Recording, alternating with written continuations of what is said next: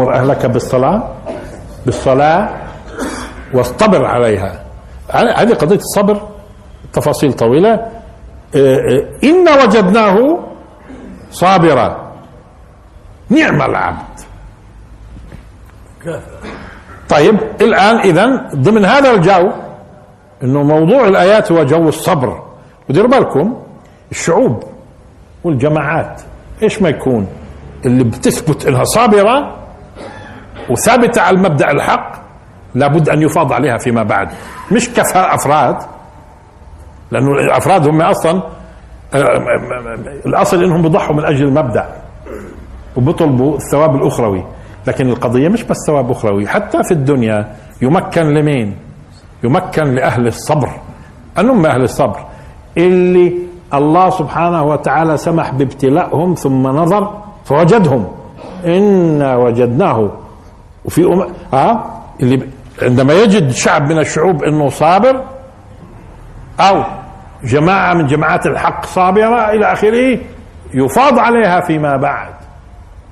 يفاض. وهون اذا في موضوع الصبر إنا وجدناه صابرا.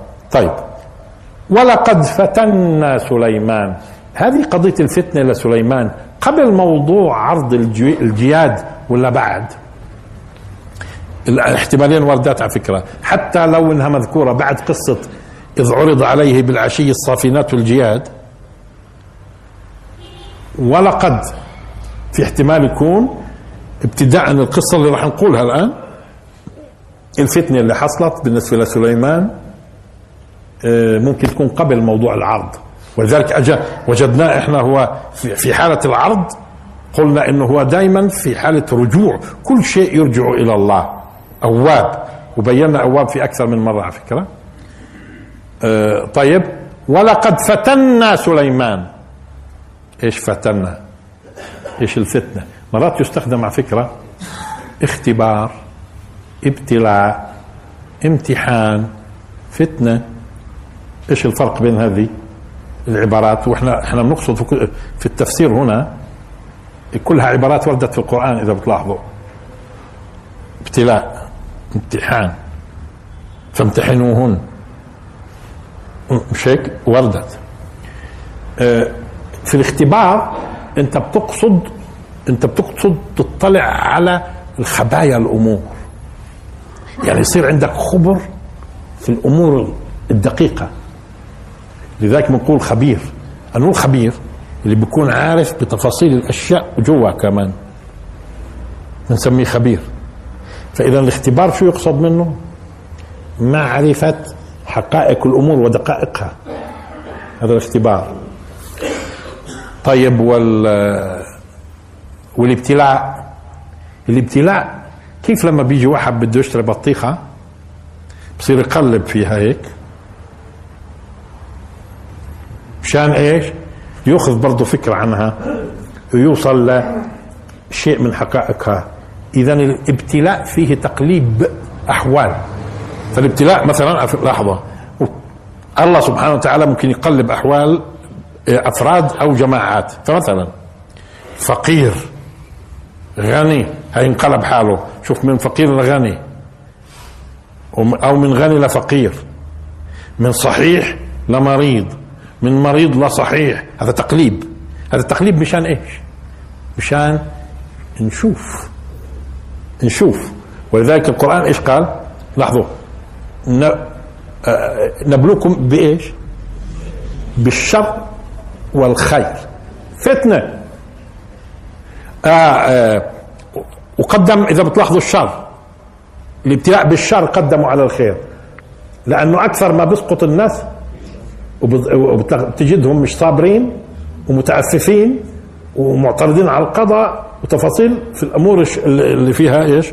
شر. كمن يعبد الله على حرف. مش هيك؟ هذا مش إذا غني يعني بتلاقيه آه، كفر. لا ممكن إذا افتقر. آه. اذا اذا آه. آه هذا بيتبع السياق. بيتبع السياق. أما كقاع وفي امه معينة وفي امه معينة وفي حادثة معينة. لكن كقانون نبلوكم إيش؟ كقانون البشر كلها بالشر والخير.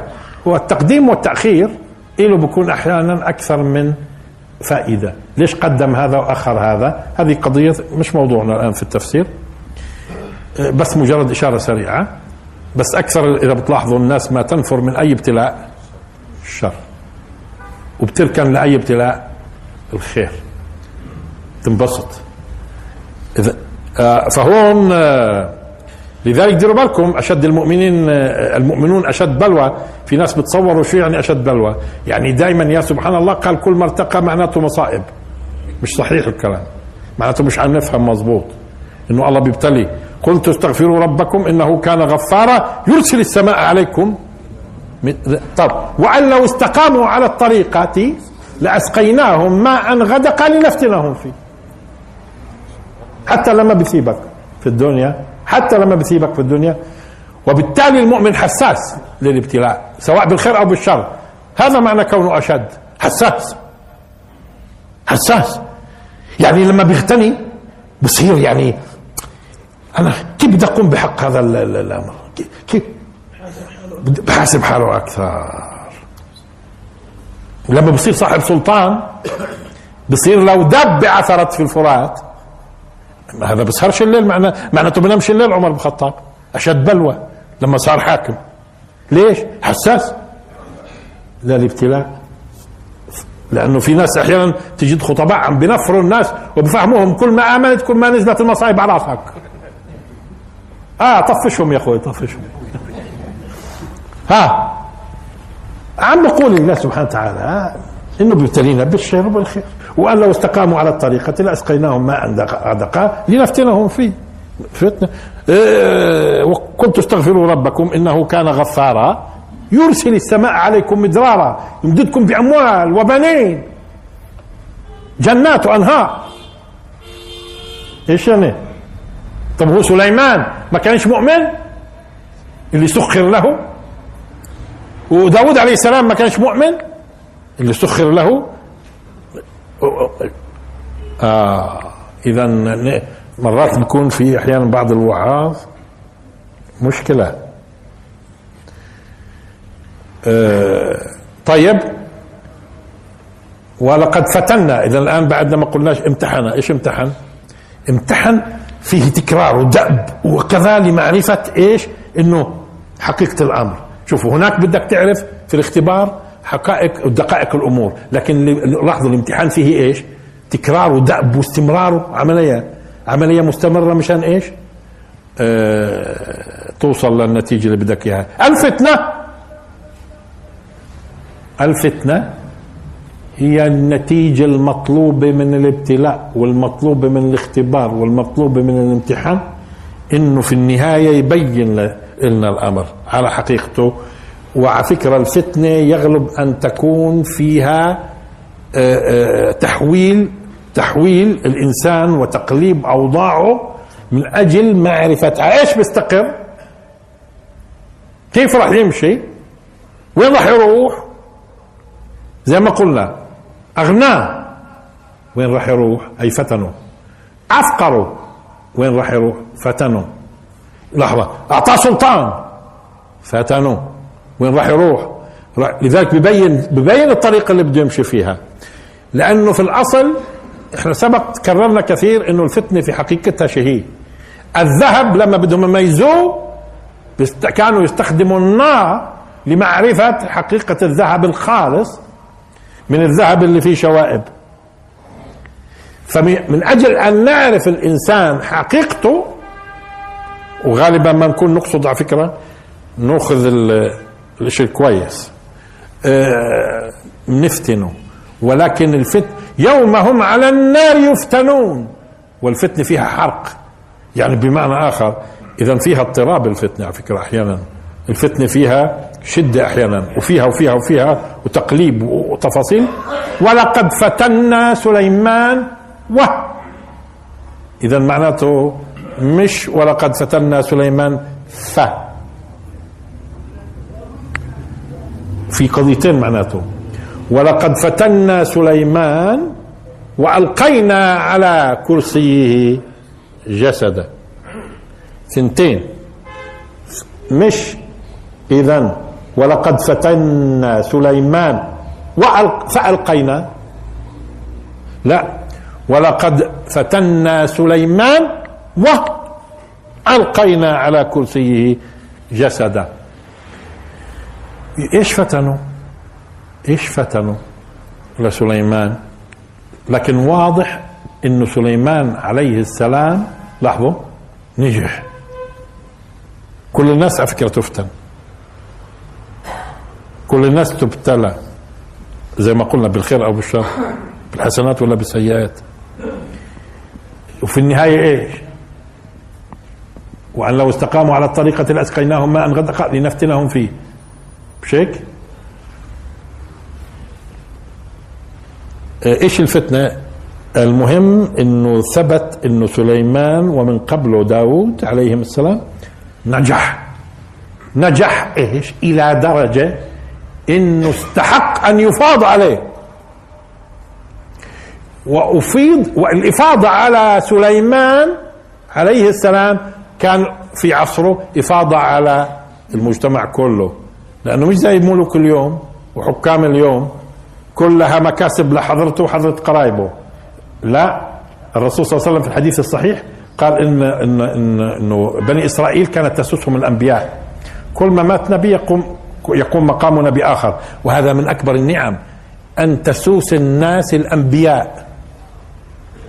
واليوم اللي بسوس الناس معظمه في العالم مين يا أخوي؟ الأشقياء اللي بسوسوا الناس وكلهم بتلاحظوا شو بصير في النهايه وين ما كان في العالم كله. بس في الدول الغربية بجوز لأنه في نظم اللي تراقب الحاكم وبيحاولوا يفلتوا ويزوغوا. في آه؟ يعني بكون وضعهم آه أفضل شوية. ليش؟ لأنه في نظام. ولما لما يكون ما فيش إيمان حقيقي ها آه؟ الكل بده يهبش والكل آه. وحتى الدول الغربية الآن في بتفلس قاعدة. ليش؟ الرحمن الرحيم. والحمد لله رب العالمين. والصلاة والسلام على سيدنا محمد وعلى آله وصحبه أجمعين. كنا نتحدث في آيات من سورة صاد. أعوذ بالله من الشيطان الرجيم. بسم الله الرحمن الرحيم. ووهبنا لداود سليمان. نعم العبد إنه أواب. شرحنا. ومن الأمثلة على كونه أواب إذ عرض عليه بالعشي الصافنات الجياد فقال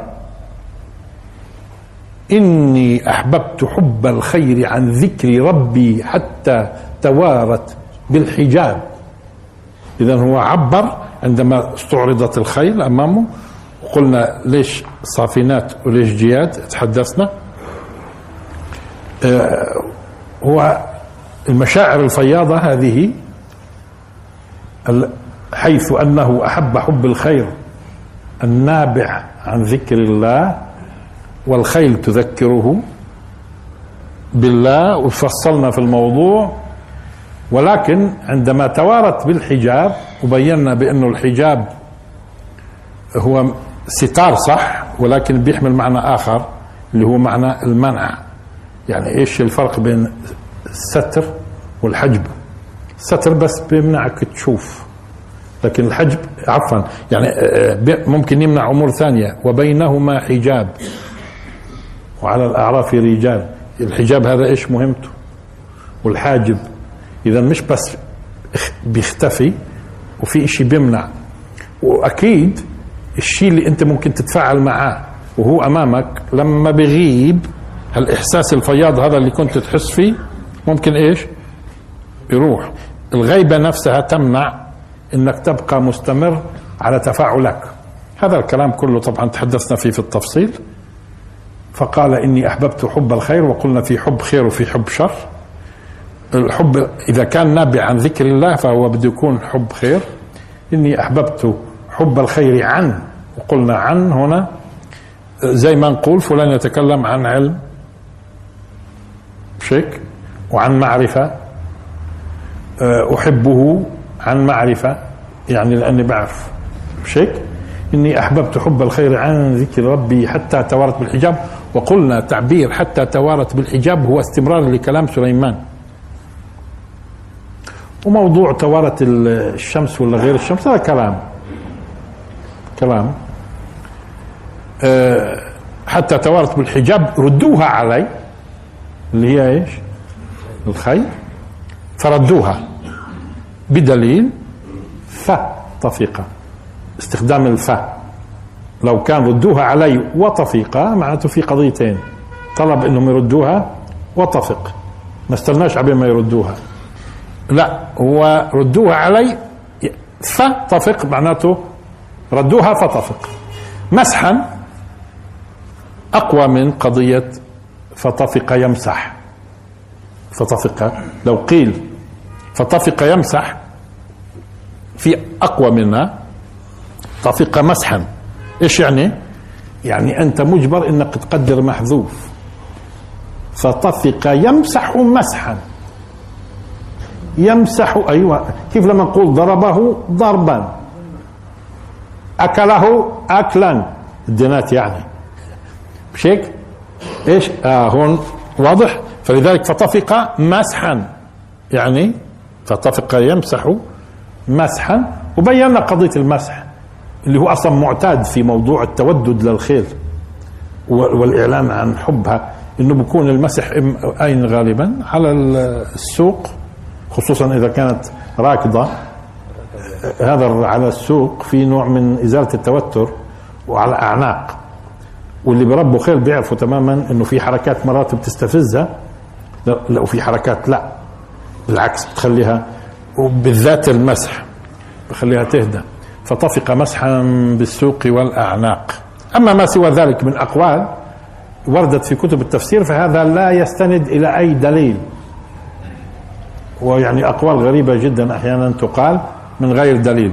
ولا يجوز أنه نقول قول في القرآن من غير دليل. فطفق مسحا بالسوق والأعناق.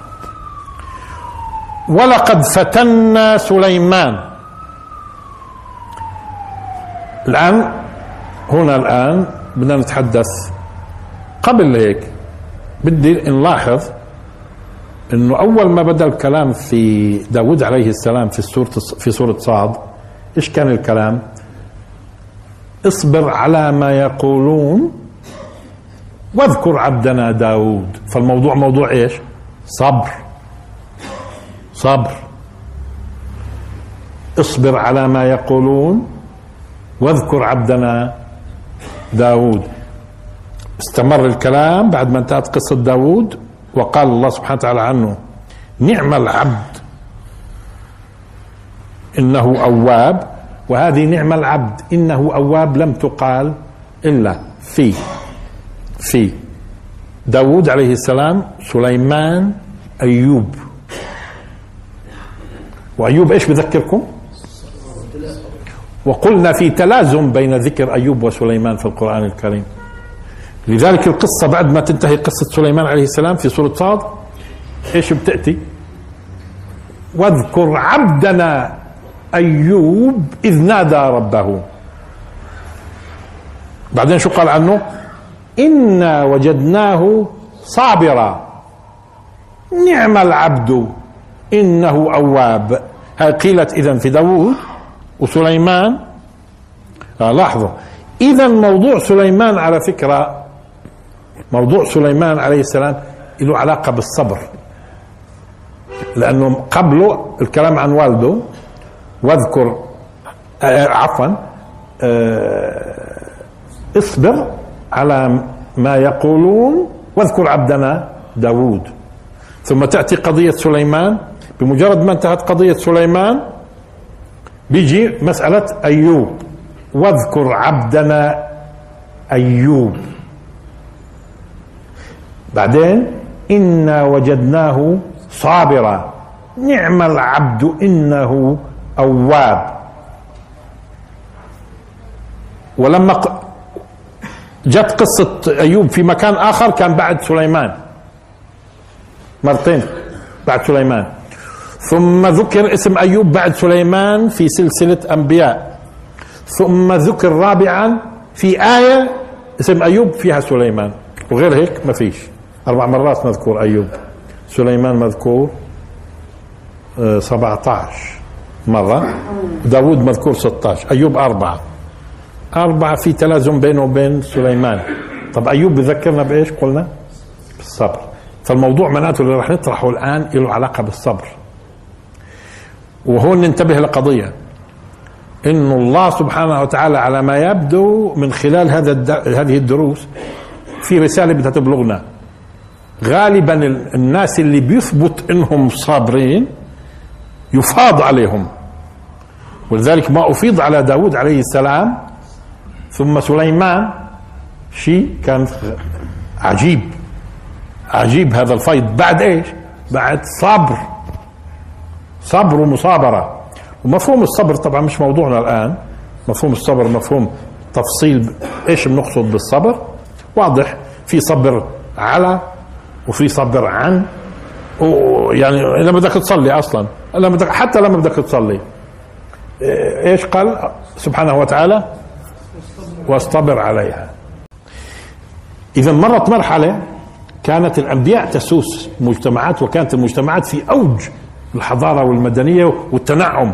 والإفاضة على سليمان أو داود بصفتهم ملوك كان المقصود فيها إيش؟ نعمة على البشر. هو أصلا يرسل الله سبحانه وتعالى بالأنبياء من أجل مين يعني؟ من أجل مين؟ لا يكون بيرسل الأنبياء من أجل الأنبياء. هو يرسل سبحانه وتعالى الأنبياء والرسل من أجل الناس. وبالتالي نفهم تماما أنه الفيض اللي كان في عهد داود عليه السلام وسليمان كان مقصود فيه البشر.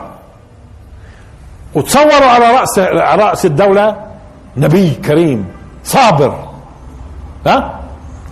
كل ما يفاض عليه يفيض على الناس. ولقد فتنا سليمان. طيب فتنوا ما ندريش في إيش. وألقينا على كرسيه جسدا.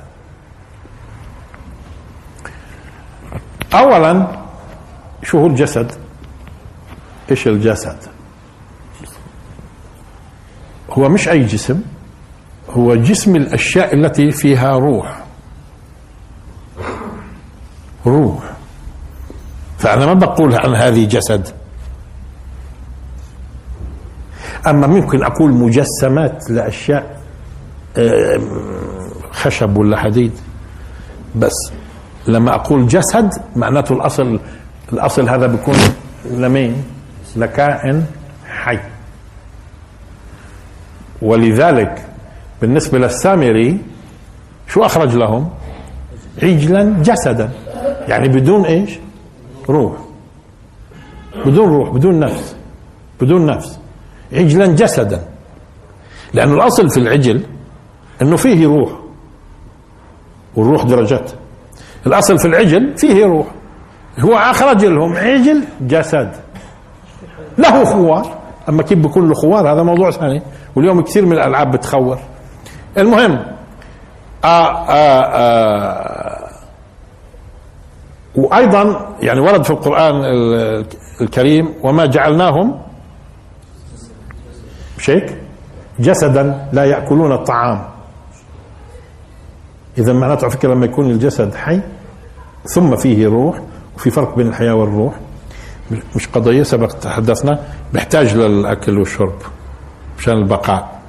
المهم الجسد الجسد بالدرجة الأولى بالدرجة الأولى الجانب المادي في الكائنات اللي لها روح. روح. جسد. فإذا أخذنا في عين الاعتبار الجانب المادي نقول جسد. خصوصا لما يكون مش ظاهر مش ظاهر إيش؟ أثر الجانب النفس والروح على هذا الجسد. بنقول جسد. جسد. فاستخدام القرآن إذا لجسد. من ندقق بنجد في هذا المعنى. ولقد فتنا سليمان و ألقينا على كرسيه. إيش سبق؟ قلنا إذا بتذكروا لما تحدثنا في موضوع الكرسي قلنا الكرس الكرس فيه معنى أول شيء التجمع والتلبد. ومن هنا تقول كراسة مثلا. وإذا بدنا نلخص معنى الكرسي بيتضمن المعاني التالية. يطلق أحيانا على أصل الشيء اللي بيستند له كل الفرع. بيطلق على التجمع. بيطلق على التثبيت والدعامات. كرسي. وهذه سميت كرسي لأنه فيها بعض المعاني. أما مش يروح على موضوعنا كرسي يعني على هاي. اذا اللي بده يعرف تفصيلنا في في موضوع كرسي بيرجع لليوتيوب ما إحنا بننزل المحاضرات إن شاء الله في موجود الكلام عن العرش والكرسي. وتفصيل إيش معنى كرسي؟ وليش هاي سميت كرسي؟ ومش بس هاي تسمى كرسي. هون كرسي معناته هو هو سليمان عليه السلام كان رأس الدولة. تجتمع كل السلطات وين؟ خصوصا قديما على فكرة. السلطات وين تجتمع؟ في في ايده لاحظوا تجتمع في السلطات. اذا يعبر الكرسي عن إيش؟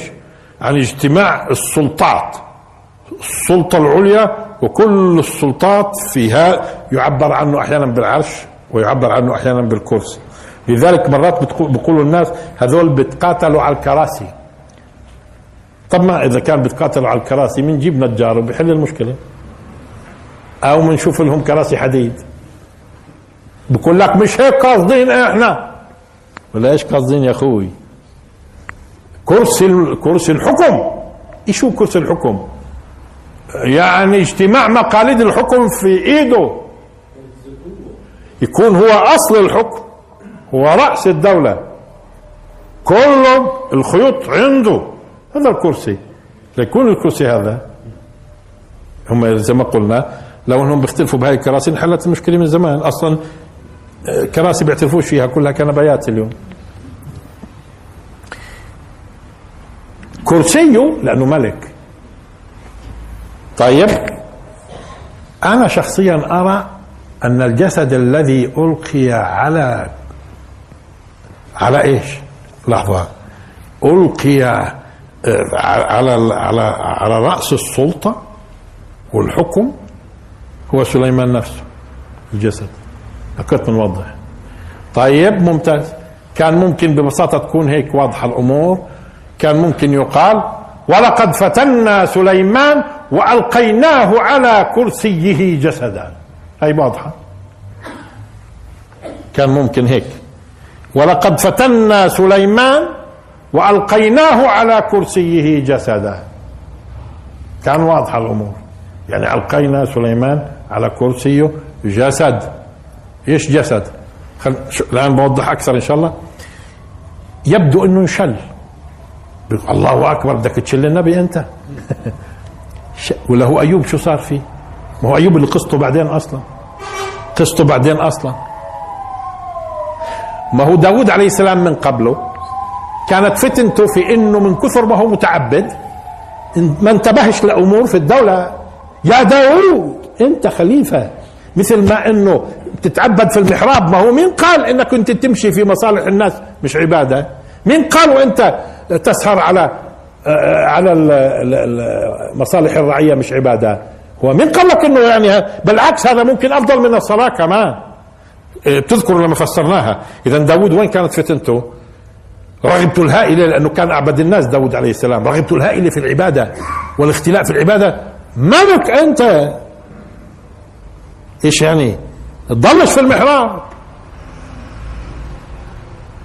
تمام؟ ليش؟ مين قال إنه المجتمع مش محرابك أنت كمالك؟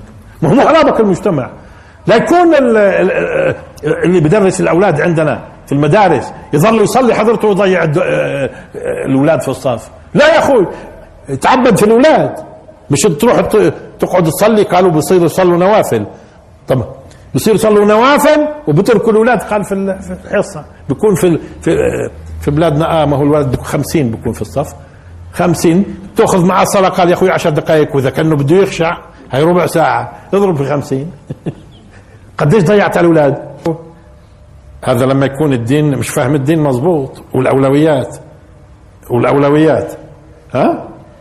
آه فهون آه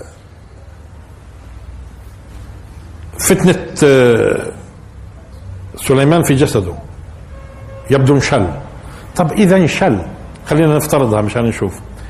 إذا انشل سليمان عليه السلام. لاحظوا إذا انشل وطبعا عنده وعي كامل. إحنا مش شايفين ردود فعله تمام. إذا اللي أمامنا إيش؟ جسد. لذلك لما بيكون بيكون تركيزنا بالدرجة الأولى على الشيء الظاهر إلنا بنقول إيش؟ جسد. لأنه لأنه قدراته الثانية اللي هي إرادته وكيف بده يعبر عنها؟ قدراته في الحكم والتفاصيل. اللي بده يعطينا مش عم بعطينا مشلول. اذا هو على رأس حكمه. انسوا الكرسي هذا. اذا هو على رأس حكمه جسد. كان ممكن قلنا إنه يقال وتكون أوضح ولقد فتنا سليمان وألقيناه على كرسيه جسدا. آه.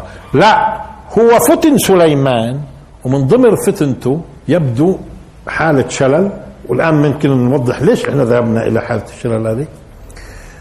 و لكن آه، آه، ليش ليش ما قيل وألقيناه على كرسيه؟ وإنما وألقينا على على كرسيه على منصبه. جسد في منصبه جسد. في رأس الحكم جسد. الكلام الآن معناته الابتلاء صفى مش لسليمان. صف الابتلاء لسليمان وللشعب على رأس الحكم شو موجود؟ جسد. وألقينا على رأس الحكم وجعلنا على رأس الدولة جسد. كأنه هيك لحظة. ولقد فتنا سليمان وجعلنا على رأس الدولة جسد. أنه جسد. انتبهتوا الآن؟ مش جعلناه على رأس الدولة جسد. ولقد فتنا سليمان وجعلنا على رأس الدولة جسد. طب مين الجسد اللي جعل على رأس الدولة؟ سليمان ولا غيره؟ الأمر بيحتمل اثنين. طب شو دليلك إنه سليمان؟ كمان مرة. انتبهتوا العبارة كيف صارت أوضح شوية. ولقد فتنا سليمان وجعلنا على رأس الدولة جسد. شو يعني جسد؟ معناته بده تقولوا لي طب كيف بقي؟ كيف بقي على رأس الدولة؟ لا اللي بيعرف اللي بيعرف الحكام زمان طالما شايفينه حي معناته في أي لحظة بتشافى الملك آه، خصوصا لما يكون سليمان. بينتظروا بنت أصلا هم كانوا كانوا زمان حتى في بعض الدول يضعوا على على على على العرش طفل طفل. يموت الملك يورث ابنه اللي عمره سنة. هو الملك اللي ابنه سنة. طب ما بفهمش شيء. نستناه. قبل ما يصير يفهم. في زماناته الملك حسين الملك حسين لما مات سيده كان عمره 16 سنة. قال استنوه سنتين قبل ما صار 18 استنوه سنتين قبل ما صار 18 بعدين نصبوه ملك. ولا, خلال سنتين شو بقى؟ كان في آه، وصي عليه. آه, آه وصي عليه عبين ما صار 18 واليوم كان قالوا لك بتجوزوا أنتم بنت 18 طبعا طبعا عاملينه ملك؟ ابن 18 شوف شوفوا لما يكونوا منافقين هذا تلاقيهم في في الأردن بعض المنظمات النسوية يا الله والبنت 17 والبنت 18 هذول صغار ولازم ولا قديش يا أختي؟ قديش يا أختي لازم يكون العمر 20 طب والملك؟ الملك 18 بيحكوش. هذا دليل النفاق. بيحكوش إنه الملك 18 بس على العروس هم يعني مش شاطرين. والعريس. العريس لازم يكون أكثر من هيك لأنه يعني بتعرف مسؤوليات. أما هذاك الملك مش مسؤوليات. هذيك آه. اذا فتنا سليمان وجعلنا على رأس الدولة جسد. معناته على فكرة مش بس سليمان المفتون الآن ومين كمان؟ والناس. أما وألقيناه على كرسيه جسد ندريش شو اللي صار في الباقي. لو كان هو خلاص هو فتن وصار هو على, على كرسيه جسد وانتهى الموضوع. طب والحكم مش لا آه الفتنة أكبر من هيك. عارفين ليش أكبر من هيك؟ لأنه واحد زي سليمان همه. كيف عمر الخطاب الساعة؟ وين عمر الخطاب بالنسبة لسليمان عليه السلام؟ وين بده يكون؟ عمر الخطاب وهمومه في الحكم. ولما طعن وطلبوا منه انه يكون ابنه قال لهم شو ابني؟ بكفي واحد اللي حملها بكفي واحد اللي حملها. واليوم بتقاتلوا عليها. من كثر التقوى. فانتوا الآن فتصوروا إنسان على رأس الحكم زي سليمان همه الشعب همه الناس. مش قادر يعمل لهم اشي مش قادر يعمل لهم اشي مش قادر يعمل. وواضح عم بيستوعب هو إنهم هم جعلينه ملك برضه ولا يزال إيش؟ مستنينه. شوفوا قديش شاقة على النفس هاي. النفس مين؟ النفس اللي زي نفس سليمان اللي بفكرش إلا في مين؟ في الناس. لأنه هذا بفكر بذاته مين هذا؟ مين هذا؟ اللي بفكر بذاته. هو أصلا سعادته في الناس سعادة الناس. هو أصلا الله معطيه مشان يفيض على الناس. بظنوا إنه هالتسخير اللي كان لسليمان يعني مشانه هو. مشانه هو. آه لا آه الله يرسل الرسل من أجل الناس. طيب آه اذا من هون تعبير ألقيناه على كرسيه يعني تعطيش المعنى. اللي هو لما يقال فتنا سليمان جعلنا على راس على رأس الدولة جسد. طيب وشو دليل إنه سليمان؟ لاحظوا الآن لاحظوا الدليل. ثم أناب. انو اللي أناب؟ رجع للحاله الصحيحة. هو كان جسد بس. ولقد فتنا سليمان وألقينا على كرسيه جسدا. ثم أناب. شو يعني أناب؟ رجع للحالة حالة الصحة. لأنه من ضمن الإنابة إذا تذكروا لما ذكرنا الإنابة الإنابة إلى الله أنت تتخذ طريق إلى الله. كلما غفلت بترجع. كل ما غفلت ترجع هذه شو سميناها؟ إنابة. وممكن كمان يكون إيش الإنابة؟ كان في حاله حالة من من الفقدان والسيطره على الجسد اللي هو شلل مثلا ثم رجع إلى حالته الطبيعية. اذا اللي ممكن يجعل القول إنه هو سليمان ولكن التعبير بدل ما يقول ألقيناه لأنه هون بتخص سليمان بس. لا وجعلنا على راس الدولة وهذه اولا بالنسبة لسليمان معاناة شديدة وبالنسبة للشعب كمان على رأس الدولة جسد. ثم اناب قال بعد ما اناب انتبهتوا؟ شو اللي طلبوا بعد ما اناب لاحظوا. دليل على أنه هو اللي كان فعلا واقع في المشكلة هاي. مشكلة إيه؟ قديش قعد طبعا في على في حالة في حالة الشلل هاي لو افترضنا أنها شلل. وبعد شوي بقول ليش عم بقول شلل؟ تصوروا الآن آه، لنفرض سنة وهو في هالحال. شارون قديش له؟ هو؟ آه. آه لكن شارون بفكر ولا بفكرش بندريش المشكلة إنه يكون واعي. هم بيعرفوش إنه واعي ولا لا على فكرة. لأنه بحسب ردة الفعل. يعني كيف تعرف إنه شارون واعي ولا مش واعي؟ حسب ردة الفعل. لذلك بعض بعضهم بقول أحيانا كان يحرك عينيه. آه، أو شيء من فيش أي ردة فعل عنده. ومش عارفين إنه هو يعني واعي ولا مش واعي للوضعية. تصور واحد يكون في مثل هذه الحياة بس عنده وعي كامل ولكن مش قادر يعبر. شوف اللي مثل سليمان إيش بصير معه يفكر في كل هذا. طبعا هو قريب من ربه تمام وفاهم وبفهم الابتلاءات وبفهم كل شيء. تصوروا التفكير هذا شو بتكون عنده أمانة؟ ولو أقدر لأنه دائما الإنسان الخير على فكرة. دائما الإنسان الخير شو بفكر؟ لو أقدرني الله آه؟ لو أقدرني الله شو بصير يفكر يفكر بالناس؟ مش بفكر بنفسه. لو أقدرني الله. ثم هو على رأس الملك ومش قادر يقدم للناس. لذلك لاحظتوا أنتم بعد ما أناب يعني رجع لحالته من الصحة وإذا به شو بقول؟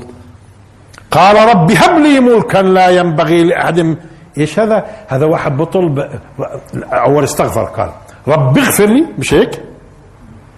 وبعض الناس هون في قضية اغفر لي بظنوا إنه الواحد ما بيقول اغفر لي إلا لما يكون مذنب. لا آه. كل ما ارتقيت كل ما شعرت بتقصيرك في في إيش؟ في جنب الله. كل ما ارتقيت كل ما شعرت. ولذلك الرسول صلى الله عليه وسلم كان يقول إني لا أستغفر الله في اليوم سبعين مرة ومئة مرة. طب ليش؟ كيف ليش؟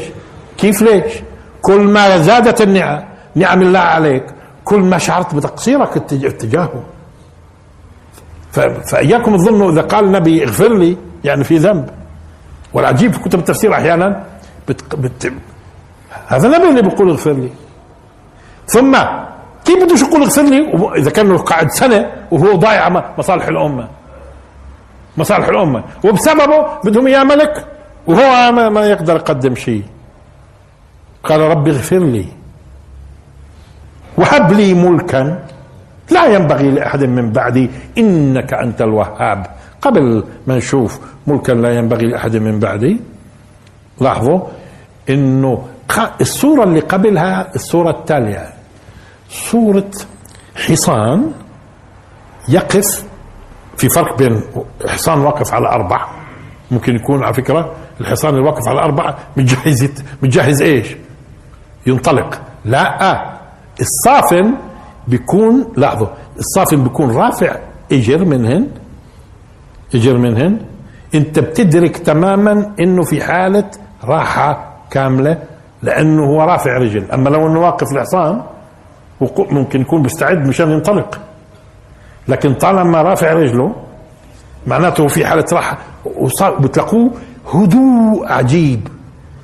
ثم ترى فيما بعد إيش؟ جواد. إيش جواد؟ يجود. صافنات جياد. شوف الانتقال من حالة السكون الكامل استعداد للوظيفة السكون الكامل استعداد للوظيفة. دققوا في هذه. سكون كامل استعداد للوظيفة. وقلنا أن الخيل تستطيع تبقى طول عمرها واقفة بتنام بتنام واقفة. وبتنام مرات بت ها؟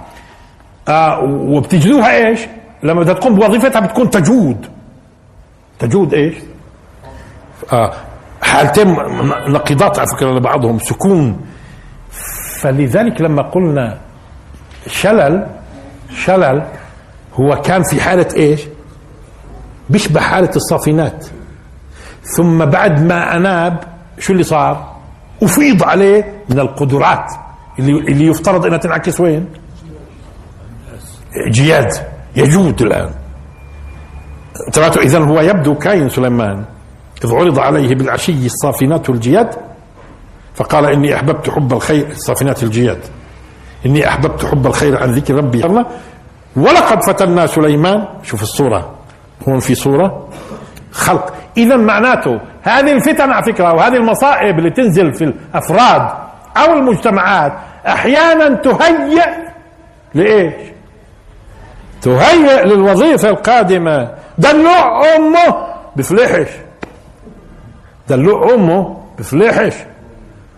وكثير من القادة اللي قادوا أممهم ممكن يكونوا كادحين في الأول. كادحين. كادحين. آه، إذا كان مجرب في الحياة وكادح ومصابر وعنده إيمان طبعا انسوا. بدون إيمان انسوا. بدون إيمان انسوا.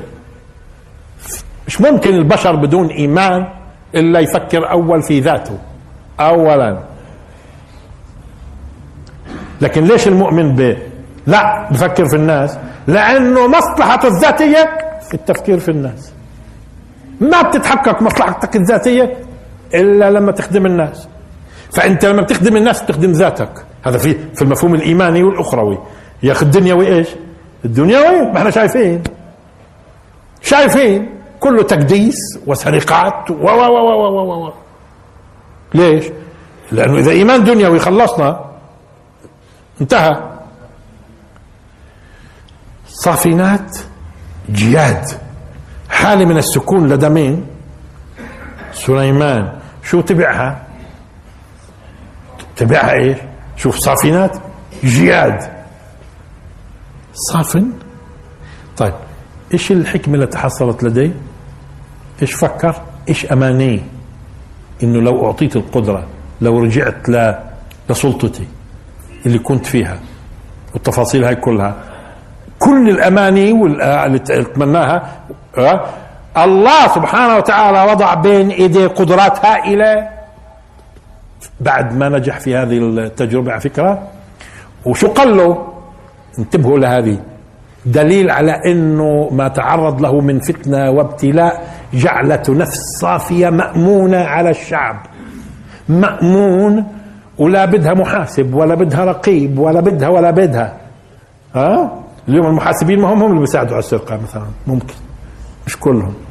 آه و آه شو قال له لاحظوا شو قال له هذا عطاؤنا نرجع طبعا للآيات بس هذه من آخرها. لاحظوا. هذا عطاؤنا فن أو أمسك بغير حساب. ما بتتحاسبش. بتعطي من حاسبكش. تمنع من حاسبكش. لأنه بيعرف وانت يعطي بيعرف انت يمنع بيعرف وانت يعطي بيعرف انت يمنع هذه الشخصية اللي أعدت بهذه الطريقة وصابرت وصبرت وعاشت حالة الصفون الإجباري. بعدين لما أناب شو يعني أناب؟ رجع لحالة الصحة. أفيض عليه.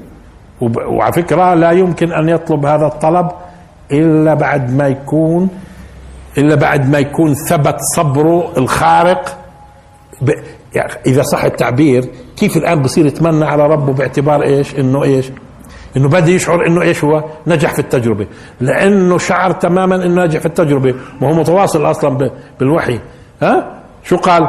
ربي قال ربي اغفر لي وهب لي. هذه لا يطلبها على فكرة واحد كاين مذنب. وهب لي ملكا لا ينبغي لأحد من بعدي. إنك أنت الواحد تصوروا بتمنى على الله بهذه الطريقة. مين هذا اللي يتمنى على الله؟ إيش عماد؟ لا ممكن يكون. ممكن يكون إحنا بنتكلم مش عن رسالة. إحنا بنتكلم عن نبوة. نبوة سليمان أو نبوة آه، داوود. هم مش رسل هم.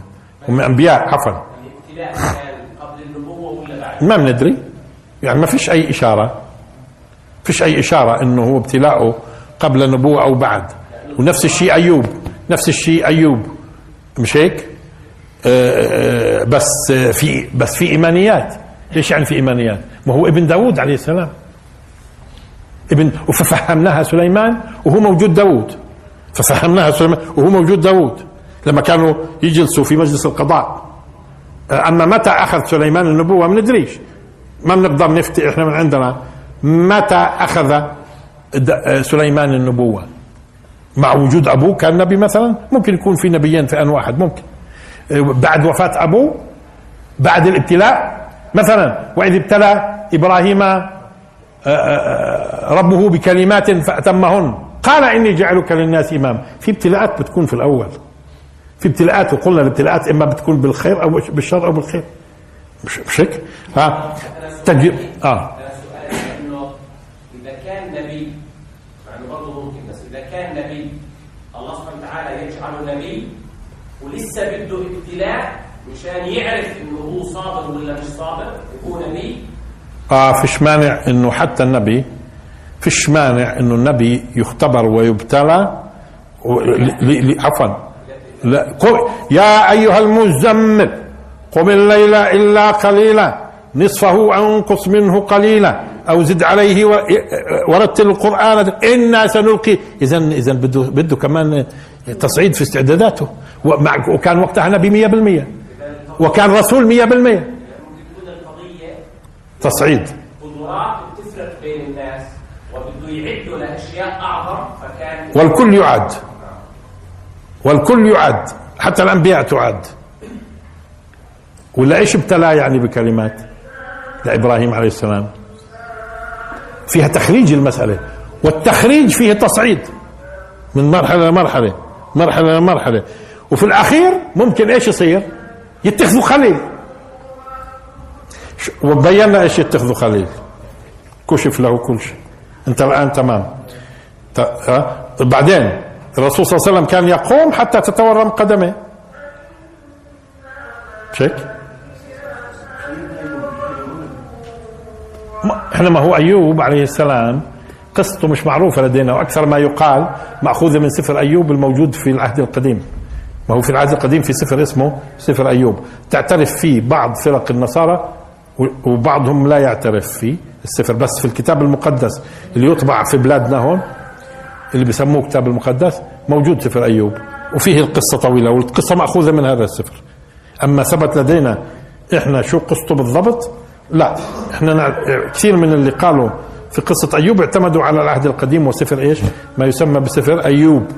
برضو فيه واضح أنه في سفر أيوب الوارد في العهد القديم هم على فكرة مش بيحكوا عنه نبي طبعا مش بيحكوا عنه نبي.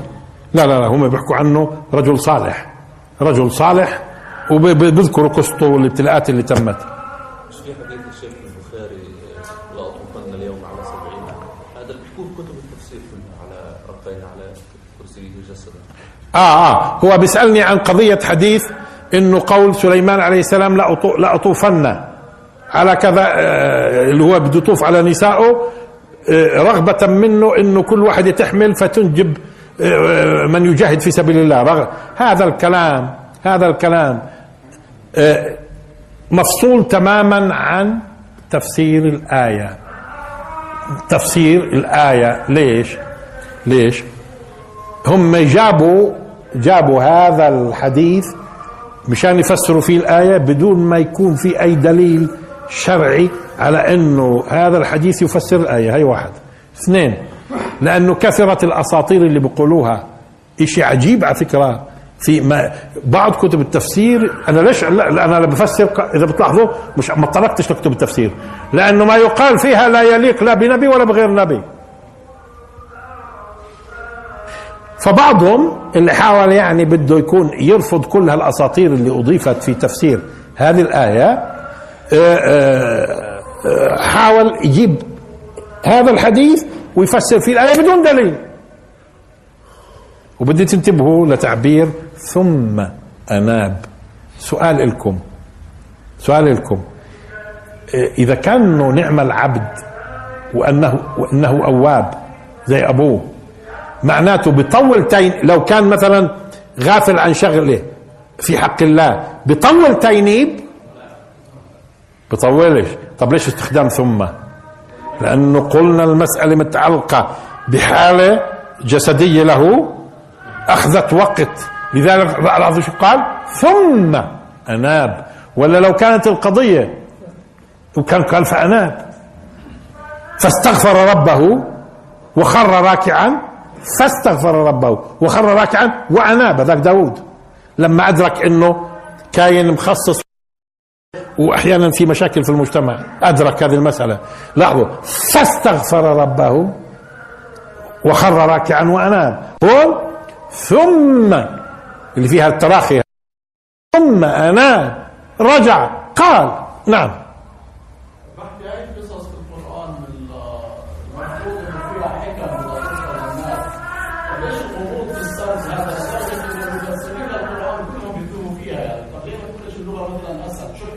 شو الحكمة إنه ليش ما تكون اللغة أسهل؟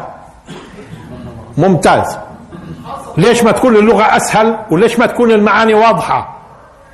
ليش ما تكون اللغة أسهل والمعاني واضحة؟ لأنه الناس مش منتبهة للمسائل التالية. اولا اولا لو طبعنا القرآن كل 250 سبق قلناها كل كل 250 كلمة في صفحة أو 260 بيطلع القرآن 300 صفحة. ال 300 صفحة؟ لو بدنا نقص عليك قصة واحدة. بتكفيش 300 صفحة. طيب عقيدة وشريعة واجتماع ونفس. وتاريخ وأخلاق وكذا في 300 صفحة. لذلك الشيء اللي مش منتبهين له الناس الشيء اللي مش منتبهين له الناس إنه القرآن فيه عقيدة فيه عقيدة فيه شريعة فيه اجتماع فيه علم نفس فيه فيه وهو كله كله مش فيه وهو كله كتاب في منهج التفكير. كيف تفكروا يا بشر؟ يا بشر هو كتاب في منهج التفكير. أوضح. كتاب في منهج التفكير. إن لأنه أصلا الناس إذا بدك تحل مشاكلها مش اعملوا ما تعملش. افعلوا ما تفعلش. لا علموا كيف تفكر. لأنه معظم الشعوب اليوم اللي ارتقت اللي ارتقت مشاكلها. كيف يعني وصلت؟ عن طريق إيش؟ هون هون. لاحظوا الناس لما هجروا القرآن وين هجروا لما تخلفوا. اليوم عم بيرجعوا له. بيرجعوا له بتلو تلاوة ما بيرجعولوش تدبر. في الوقت اللي عم نشوف الآن عم بيرجعوا له تدبر ثقوا تماما. راح تكون أكثر أمة عندها قدرة على منهجية سوية في التفكير. لأنه بضعك أمام ال- أمام التحدي بدي أفهم. أمام التحدي بدي أفهم. و- وأنا كاتب على أي حال عشر صفحات في كتاب نظرات في كتاب. الله الحكيم موجود على صفحة مركز نون. أول مقال من عشر صفحات إيه، اللي هو القرآن ومنهجية التفكير. حتى كيف بيعرض لك المسائل. حتى كيف بير- حتى كيف بيرتب السور. كيف بيقسم آيات. التفاصيل هاي كلها. اذا لأنه لابده لو كان أراد الله سبحانه وتعالى بده يجعله كتاب في العقيدة. صفحه بتكفي في الشريعة تثبيت صفحة بتكفي في التربية في الأخلاق تثبيت صفحة بتكفي. إيش بده يكفي؟ لذلك هو في منهجية التفكير ولا بد أن تلاقي تحدي وديروا بالكم. دائما مين هم أصلا اللي بيرتقوا اللي, بي اللي بيواجهوا تحدي؟ اوضح مش سبق قلنا فلسفة التعليم إيش هي فلسفة التعليم؟ أنا لما بدي أعلم الناس إيش؟ تضع الإنسان أمام تحدي المتعلم تضعه أمام تحدي بتوتر. وضربنا لكم مثال بسؤال بسؤال رياضيات. تضعه امام تعطيه السؤال بتوتر أمامه. إذا حله شو بيعمل؟ بيرتاح. إذا ارتاح شو بعمل فيه؟ بدخله في سؤال معقد أكثر مشان يتوتر. بحله برتاح بتو... هذا هو الارتقاء التعليم اذا هو أن تضع المتعلم أمام تحدي فيتوتر. ثم يجد يرتقي يجد له الحل فيرتقي. ولذلك الشعوب اللي العربية والإسلامية اللي كانت أكثر وعي هي اللي استعمرت ولقيت التحدي. استعمرت ولقيت التحدي وعي كثير وثقوا تماما. أنتوا لو تخرجوا برا كثير من الشعوب رح تشوفوها بتفهمش بالمرة. أنتوا ليش؟ كثير منكم عم بيفهم لأنكم تحدي اللي إحنا عايشينه مش بسيط. التحدي اللي إحنا عايشينه بسيط. ولذلك أكثر الشعوب العربية تعليم عندنا بناتنا متعلمات أكثر. 60% من بناتنا في الجامعة. 40% الأولاد. الشباب قصدي. الآن ماشي؟ روحوا لبلاد ثانية وشوفوا 60% أمية. طب منين أجانا إحنا؟ ما إسرائيل بتتآمر علينا والتفاصيل كلها. شوفوا من خلال التحدي بيرتقوا الناس. اللي ما بيتعرض للتحدي ما بي- بيسواش بيسواش فهون في ناس بدهم القرآن بكتبوا خصوصا الناس المخالفين. بكتبوا بقول لك لازم يكون موضح لنا. موضح لك إيش؟ موضح لك إيش؟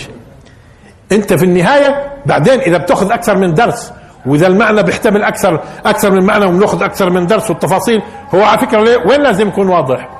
هو وين لازم يكون واضح؟ هو لازم يكون واضح في الأساسيات أساس العقيدة أساس التشريع. إنما إلهكم إله واحد وما من إله إلا إله واحد. خليهم يختلفوا فيها شوف. خليهم يختلفوا فيها. الزاني لا ينكح إلا إلى آخره. السارق أساسيات العقيدة والشريعة والأخلاقيات واضح فيها ما فيش إشكال. وين بيبدأ آه أيوه اقعد وفكر. بدي ارتقي فيك. أنا أصلا انت أنت تعطي على فكرة. اعطي أنت أفضل. اعطي أفضل دستور لأمة متخلفة. شو بتعمل؟ تطلع لك إياه مشوه. اعطي أسوأ دستور لأمة لامم متطورة. تطلع لك إياه من أحلى ما يكون. يعني إذا الأساس كيف بنحل المشاكل؟ إحنا مش بدنا نحل المشاكل بس أوامر والنواهي هون بده يتغير وهون بده يرتقي وإحنا على فكرة بنعطي في كتب. إحنا أنا أنا من مقاصدي على فكرة في التفسير منهجية التفكير من مقاصدي وأنا بفسر و... وأنا بفسر منهجية التفكير وأنا متأكد إنه الحمد لله إنه كثير من الشباب عم بي... عم بيعيد يفكر بتطور في منهجيته عم بتطور في منهجيته. وهو المطلوب وخلصنا. نكمل إن شاء الله. ما اتضحتش الآن منيح يبدو. مضطرين نرجع لل... لل... لل... للآيات كمان مرة. وآخر دعوانا الحمد لله رب العالمين. وبارك الله فيكم.